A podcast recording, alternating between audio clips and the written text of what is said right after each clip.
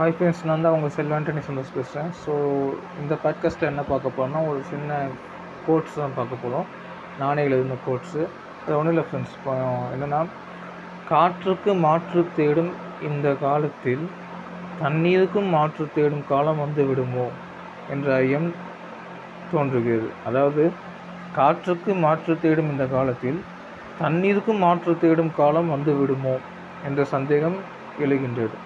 so இதான் இன்றைக்கான course friends thank you bye bye